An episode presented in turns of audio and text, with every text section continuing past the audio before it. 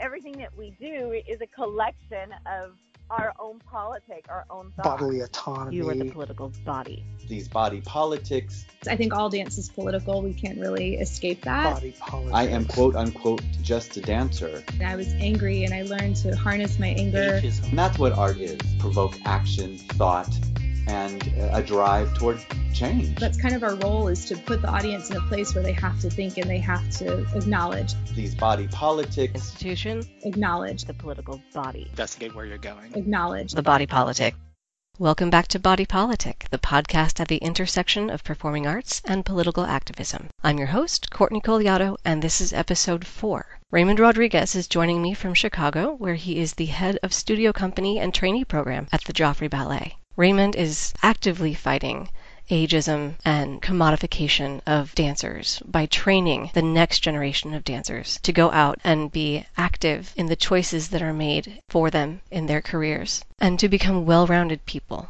Raymond and I talked for a long time, and he is so passionate about making sure these young dancers have all the tools they need to go out and be successful and healthy adult dancers. And this is the change that we need in the dance world, in the performing arts world. We need seasoned professionals who see the problems inherent in this top down power structure that we've built for ourselves so that the artists can flourish and grow and feel more secure in themselves as artists, in their jobs, and have long, healthy, astounding careers. So here's Raymond answering all of my questions about what he does, how he does it, and how he became aware of the issue of ageism in the dance world. Welcome back to Body Politic. I have Raymond Rodriguez here this evening from Chicago. So, Raymond, tell us a little bit about your background first, and then we'll talk about the work that you're doing. Sure. Hello, Courtney. Uh, thank you for having me on the program tonight. Yes, my name is Raymond Rodriguez. I am the head of the studio company and trainee program at the Joffrey Ballet here in Chicago. I was a principal dancer with the Cleveland San Jose Ballet uh, for my whole career. Uh, originally from New York City, trained at American Ballet Theater. Then I moved on to uh, ballet master, managing director, associate artistic director of that company in San Jose before moving to Chicago and working with youth right now. Well, the weather's a bit different, but the work sounds really awesome. That's for sure. no more palm trees. So tell us about the work you're doing with the youth. I know, for clarity, I should mention that Raymond and I are acquainted through, again, Hollins University. Raymond's doing really important work with the next generation of dancers and helping them avoid this sort of argument over agency that we're finding a lot with dancers who are maturing and possibly maturing out of dance companies at this point. So I would love to talk about the work he's doing right now. yes, um, so my thesis while I was at Hollins was dealing with ageism within classical ballet. I felt that there was uh, this frustrating ageist belief that mature dancers have little to no purpose in dance. But I feel like I have to close down those avenues to show my expression and rather open up new possibilities in dance through my work. With that being said, I have been working with young dancers between 17 to 22 years of age, um, dancers that are on the cusp of becoming professional dancers. They're, they are dancers that come from all over the world to train at the Joffrey in the program that I'm running. And I see dancers dealing with many, many issues today with anxiety, with stress. Where are they going? What are they going to do next if they don't find a job after this training program? I'm seeing it more and more, and I feel open lines of communication are the key. I've um, implemented a program, part of a class within my curriculum, every two weeks where we sit down just for one hour to talk and discuss different topics, different issues. How are they dealing with life? Not just about dance, but as people, who they are as people, which transfers to who they are as artists, which comes into the studio, which comes onto the stage. Um, I feel that they are opening up and learning to communicate. As back in the day when I was uh, growing up as a student in ballet, we were told, you know, never to speak up. We just listen to the teacher and we do what we're told. Now I feel that we need to open up and we need to communicate to succeed and move forward and have our art form grow. I feel that as a dancer, I was forced to retire by my director. I was literally pushed out saying, you know, it's time, but you can be a ballet master with the company. You know, I had no choice in the matter, so I thought, but realistically, I felt I needed a job and I took the position as ballet master. And I was happy in that role. But later on, I started thinking about I still wanted to dance. I still wanted to get up on that stage and express myself in a different way. And that didn't come about until after I was here at Joffrey and going to Hollins and really thinking about that. And I was like, no, why should I be forced out? Why should someone tell me that I cannot dance? I should be able to make that decision. And I still feel I am a dancer no matter how old I am and how old I will eventually be, that I will always be a dancer. Well, clearly, yes, you are a dancer. Any of us who put our bodies on stage should be able to do that as long as we want to. And I know that's been the norm, I mean, for as long as I can remember, that, you know, once you hit 30, you're the older dancer in company. And once you're hitting 40, it's time to start thinking about retiring. But then you see these performers in Europe, or even now in the States, more mature dancers, and they bring so much more depth to a role or to the stage and just a vast body of experience that they bring into their storytelling as a performer too. I mean, obviously the young body is a beautiful thing to watch in motion, but I don't I don't know. Dance is more than that, right? Though it's more than just a body moving.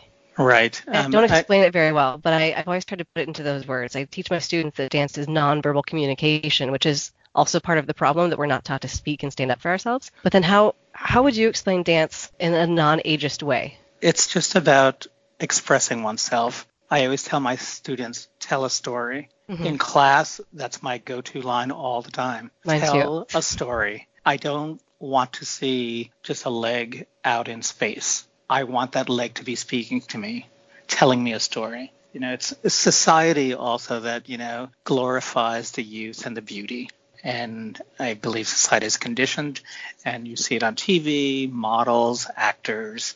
You know, the older they get, they're pushed out as well. But how do we change that? And that's what you know I'm looking at, and how we can do that. And I feel an older body, an older person, a mature person has so much to say through their life experience. Agreed, 100%. Can you describe your thesis and describe the process of you arriving at that point and the decisions you made because it, it was beautiful visually and also emotionally heart wrenching, but also empowering all at the same time. I don't know how to explain that with my words via a hmm. podcast so that the audience can understand. Well, thank you. Um, well, like I said, it all started um, from me just reflecting back on um, myself being pushed out of the company that I was dancing with. I retired from, or I was pushed out, let's say, at the age of 45 from the stage as a principal dancer. I still felt I had much more to offer. So, with my thesis, it became a reflection of my narrative, really, in my life of dance. So, within my thesis, I started looking back at from my youth and where I developed and how I grew as an artist and felt I got to that point. So within my thesis performance, it was a reflection, looking back into the past. But then it grew into who I am today, what I am today, what I look like today. I am still me. I am still Raymond. I am still a dancer, no matter age, appearance, physicality. I'm arthritic now, but should that matter? No. It's just going to be different. And who says that is not worthy? So my second part of my performance thesis was who I am today, what I am. And my third part of my thesis performance was this is who I am. I celebrate that. I move on. I continue. So it was a journey. It was sort of a narrative from the past to the present into the future. And you still got the chops, man. You are such a beautiful mover. I love to watch you dance. Thank you. Thank you. You're welcome. Is there a possibility of you going back onto the stage? Are you working on that? Well, um, I haven't performed since my thesis performance last summer. I've been diving back into my work at Joffrey. But since then, I am uh, directing a production of Coppelia that's premiering in two weeks. And um, we've had a shortage of male dancers in our program due to the fact that they are getting employment with companies, which I'm thrilled about it's a good way to lose dancers. so I, you know, I've sent them on their way. They are flourishing, but it's left me with a um, less male dancers for this production. So it came down to who was going to dance the role of Dr. Coppelius, a character role within the ballet. And um, so I said, well, I started thinking about it. I was like, why can't I do it? It's a student production. It's you know it's um, the studio company trainees, conservatory, and pre-professional levels within the academy performing this whole production. But I thought, you know, all right, because of circumstances, I will do it. I got a little pushback from the academy director saying, well, this is a student production. Uh, you shouldn't be performing in this. And I said, well, it wasn't that I wanted to. I wasn't casting myself, because of circumstances, which now has led into me rehearsing this role in front of my students. And just a couple of days ago, uh, we had a run through of the second act, and none of them had seen me in the, the role or in rehearsals because it's only involving a few dancers. And but they were all in the room. I have to say, I I think I surprised them. They know me as a teacher, as a mentor, as a coach, a director, but not as a performer. And when they, uh, when we finished the run through, they just went into crazy applauding and screaming, and they were so excited. And I know that they see me in a different light now, which was interesting for me. Now they were seeing me as a performer. They were like, "You were incredible. You you didn't even look at yourself in the mirror once," which made me laugh. That's adorable. right. I, but you know, I said, of course not. You know, when you engross yourself in a role, you are there. You are present. It's not superficial it was interesting for them to see me in that light, and I, I see that they have a different kind of a respect for me now, which was again interesting. That you know it took that for them to see me now to see me differently. So it's not a matter of my age and the teacher. It's a performer. It's a body performing, dancing, telling a story. And all the camaraderie that comes with sharing that stage with them, I'm sure. So right, I think that, that can yeah. only help your mission with them. Probably, I'm sure they listen to you anyway and respect what you have to say. It's but I, I, yeah, it's the seeing it in action, right? Yeah. yeah. And they said, "Oh, this is going to be so much fun. We're we're looking forward to this now. Thank you. This is great." So I'm I'm happy for them, and I'm also enjoying it as well.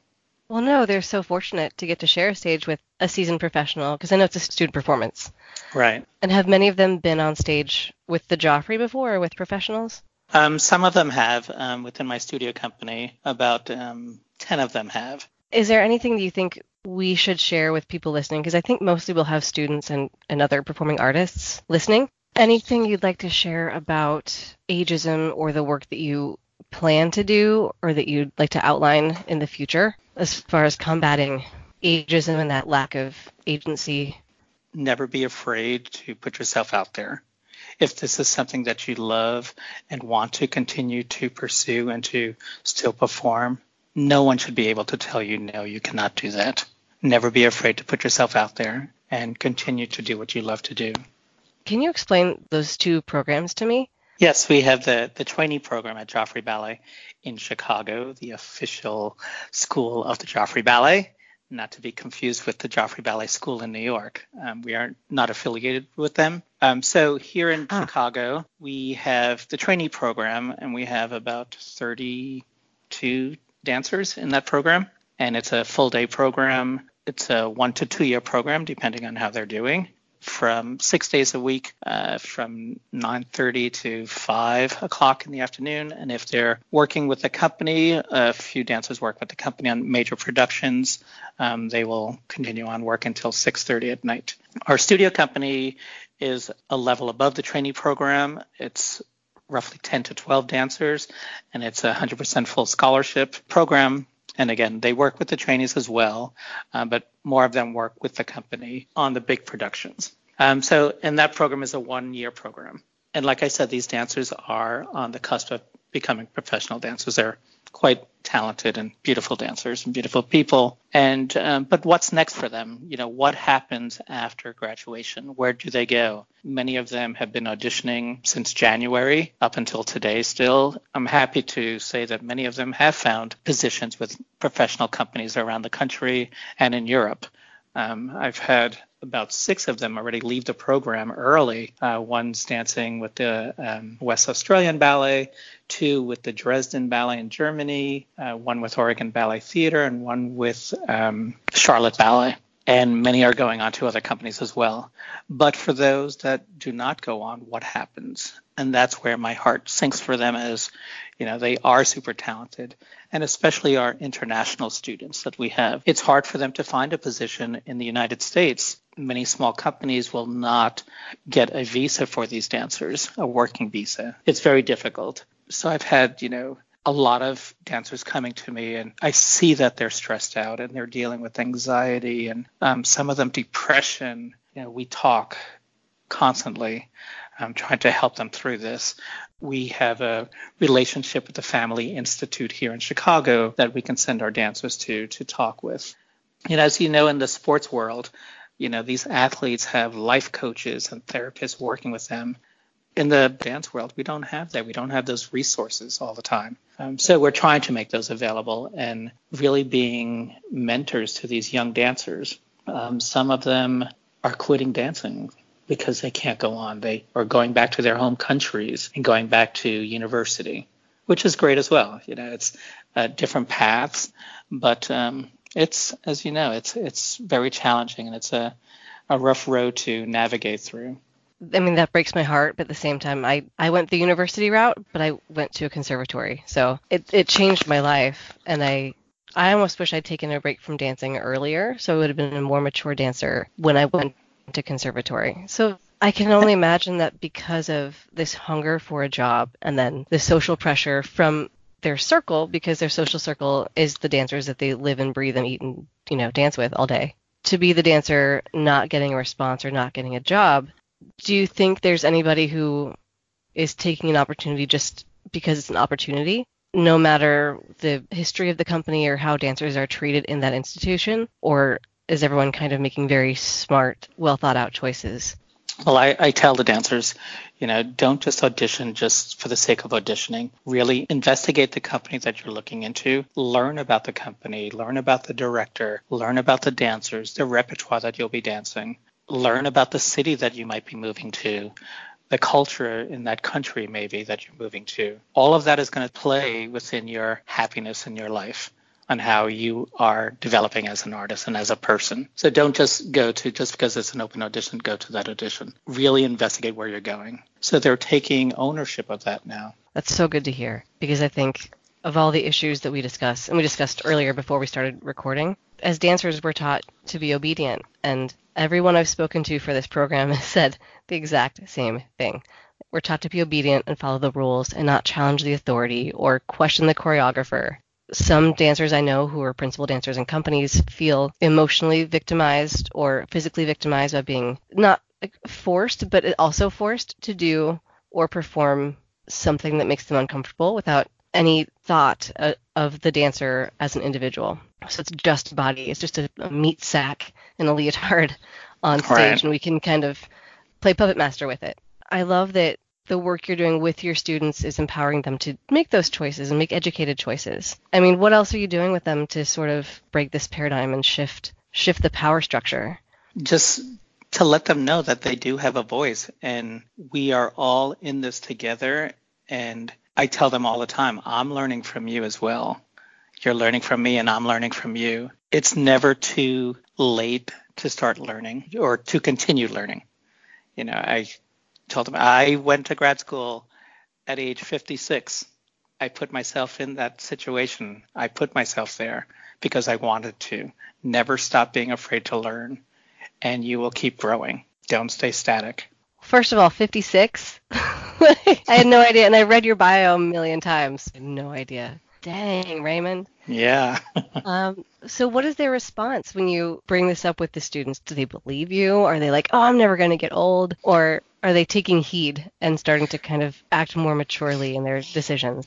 I think um, I think they, they are listening and they are hearing. And I have a few of them that are that are enrolling in university now, and they were like, I see that, you know, it's changing. And I've told them it's changing. It's back in the day, you graduated from high school and you got into a company. And dancers felt, well, if you went to college, then when you got out of university, you're going to be too old to get into a company. I said, that's not the case. Many dancers that I know and continue now are going into university and getting more experience on who they are as people and working on, on their craft before joining a company. I've seen many dancers, even here at Joffrey in the main company, hired at age 16, 17. They're young. They're not developed as people yet, and they have a hard time fitting in with the rest of the company. You know, some can do it and some can't. I do have a student of mine um, who's moving into Joffrey Ballet in the fall, and he just turned 17 but he is so mature for his age. He's well spoken, he's well read, he visits museums, he he's into photography, he's into now choreographing, into editing films. I mean, this is what it's about, right? We have to not just be narrow minded and stay at the ballet barre. We have to develop in other areas that will enhance our art form and who we are as people. And these dancers are doing that. I really see that, and I'm so so proud of them. It's a welcome change and a welcome shift. Thinking, you know, we have the dancers like Alessandra Ferri and Wendy Perron and Gus Solomons Jr. and countless other dancers and choreographers who make waves just for being on stage past the age of 50. Right. But they didn't do it to get notoriety for their age. They did it because they had to. There's nothing that satisfies that need, like being on stage or just creating something, right? Like your student right. who is flexing his creative muscles in any way possible it just makes you a more well rounded artist. Do you think that part of the problem in the way dancers are generally treated is because there's that lack of maturity? Because for so long in the major companies, dancers tend to come in pretty young so they haven't been socialized in a way that teaches them the morals of an adult so you have these sexting scandals or hateful speech that gets other younger dancers in trouble. I think someone got fired from Paris Opera Ballet a couple months ago for making homophobic slurs on the internet. Right, right. Um, do you think that has something to do yeah. with it? That just immaturity? I, th- I think so. Yes, definitely. They're not mature enough as no. people. And I have one of my students, and she is so dedicated, hardworking, there every day, cross training at the gym, 5:30 in the morning. We'll go after work, and I had to sit her down and talk to her. I said, "You need to do other things. I feel like you're just becoming obsessed with ballet, and I want you to just not go to the gym one day. I want you to go out with some friends and go shopping, go to a nice restaurant, or then maybe go to the, a museum or the theater or an opera. And she's like, really? But I just love ballet and I just, this is what I want to do. I said, yes. So I had to explain all this to her. And she's come back to me and she's like, you know, I, I took a day with my mom and we went out and we went shopping. We had like a girls' day out and I had so much fun. I haven't done that in so long. So, you know, it's just reminding them that they have to bust out of that bubble and not just stay narrow minded so that they can develop as human beings to function properly in society. I was at a Q&A in December, and I think the last question for all of us was, what is a word of advice you would give? And mine was one thing I say to all my students when it comes close to YAGP time or exams or, or whatever. I'm like, your value is not based upon the totality of your mistakes. Like, you are not the mistakes you've made, which I thought was really cool. And then mm-hmm. this beautiful dancer, Miguel from the Joffrey, was like, you guys need to remember to be kids. You're dancing so much. Remember to also be a kid. And I was like, that's the most poignant thing anybody could have said. But yes, if you don't let yourself have that joy of being a person or a kid, I think, mm-hmm. yeah, you do make yourself vulnerable because you're so, the blinders are on, I guess. Right, right, right. right.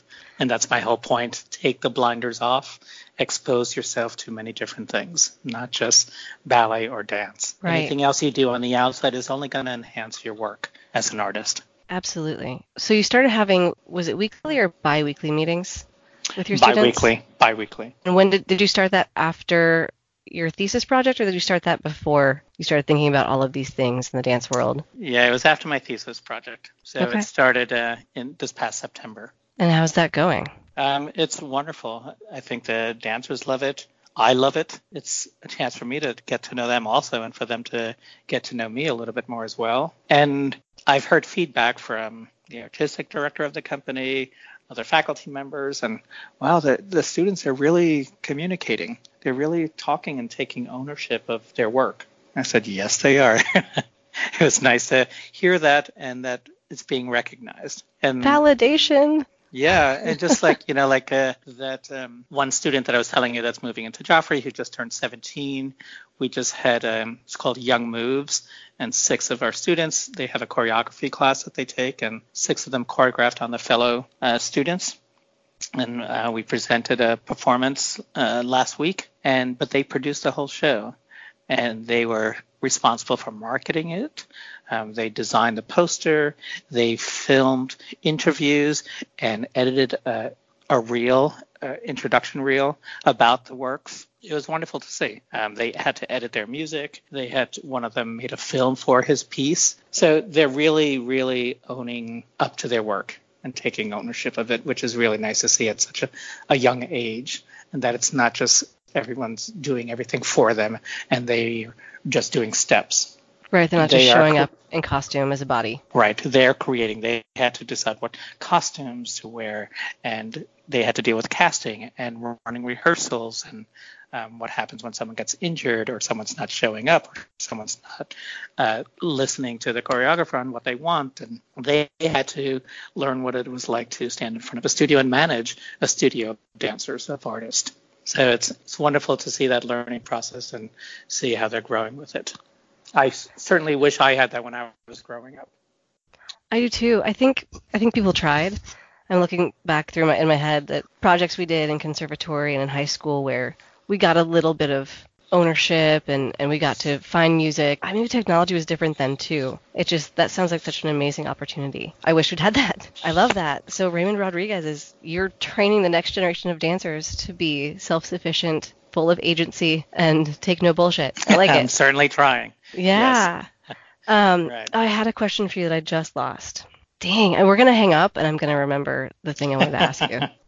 Okay, so before we go, you've clearly made huge strides from where you were three years ago to realizing you had an issue that you wanted to tackle with your work. And I know it's still in the incubation period, sort of, because of life. You have a full time job. Um, that's what my question was. Yes, I remember now. Yes. Okay. Okay. Ha! This festival, the um, uh, festival, Winning Works. Yes, thank you. Winning, Winning Works, and that is a festival, or can I call it a festival or a competition? It's a choreographer's competition. So Winning Works is a choreographer's competition that asks for entries mostly from minority choreographers, correct? That's correct. Okay. Yes, and are you uh, did you spearhead this or this is something you're involved in though? Um, I am certainly involved in it. I did not spearhead it. This started uh, before I was at Joffrey. Next year will be our the 10th anniversary of Winning Works, and it's a choreographers competition for um, we call them ALAANA artists, which are African, Latinx, Asian, uh, Arab, and Native American.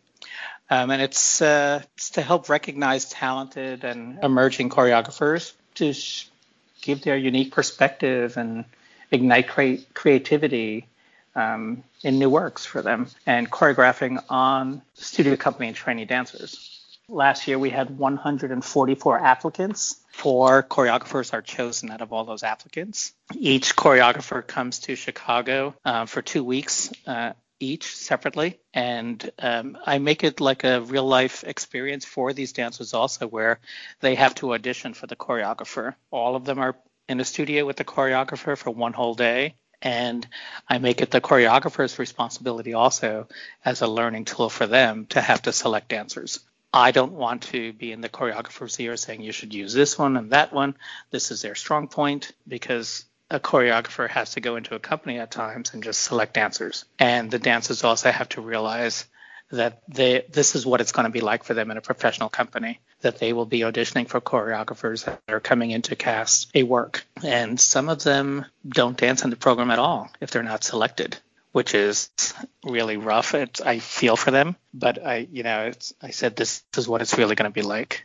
And they want you to learn to how to navigate through that. You can be an understudy then and it's that's an education as well but it's heartbreaking when they're not selected to perform. But I really strongly feel that's what it's like in the professional world, and they have to learn that as well. And it's one of the highlights of our program, and the dancers love it also that they're working one on one with the choreographer, creating new works. And it's been wonderful to see these choreographers come in also and work with the dancers and give them agency into the work as well and collaborate with them. I'm sure there's just so much growth happening in the studio during that period. Yeah, it's it's a one I love that time of year. It's we started from like December through March. New choreographer comes in and some of them are in three works. So they're learning all this choreography, but then we still have to go back and rehearse the previous work that had been choreographed a month earlier. So it really is a true training program for them to become the professional dancers that they want to be. Again, they're so fortunate to have you. Do you have any last words of wisdom you'd like to share with anybody who may be listening, either young dancers or young fledgling artist activists who might end up like you or me one day realizing that there's something they want to say but they don't know how to say it. All i can say is just keep doing it if you love what you're doing. You have to love what you're doing. If you're not loving it why do it? But if you do no one should stop you from doing what you love to do. Thank you so much to raymond rodriguez and thank you for listening to Body Politic, the podcast at the intersection of performing arts and political activism. Episode 5 is an interview with a family medicine doctor in Denver, Colorado, who also happens to perform abortion procedures. Why me? Why are you talking to a physician who does abortions on the topic of body politics? That is the intersection of bodily autonomy, women's rights, and abortion. And, you know, the, the big picture here is that abortion is a very important component of controlling people. It was cathartic and also eye opening. You will be astounded at the facts that he throws out at us, at his personal stories of horror. The security concerns are, are pretty serious. It's very real. A friend and colleague of mine named George Tiller uh, was assassinated. And triumph. Uh, I might uh, see three to ten women in any given day who need me to terminate a pregnancy, and um, I'm honored to be able to help them out with an important part of their life. Being someone who provides what should be a procedure accessible to all women, because if we don't have choice, we don't have power. Thank you to Raymond Rodriguez. Thank you to our sponsor, Byron Green. Thank you to Hollins University for making me make this podcast for my independent study. And thank you, the listeners, for continuing to support. Music is courtesy of Incompetech.com and composer Kevin MacLeod.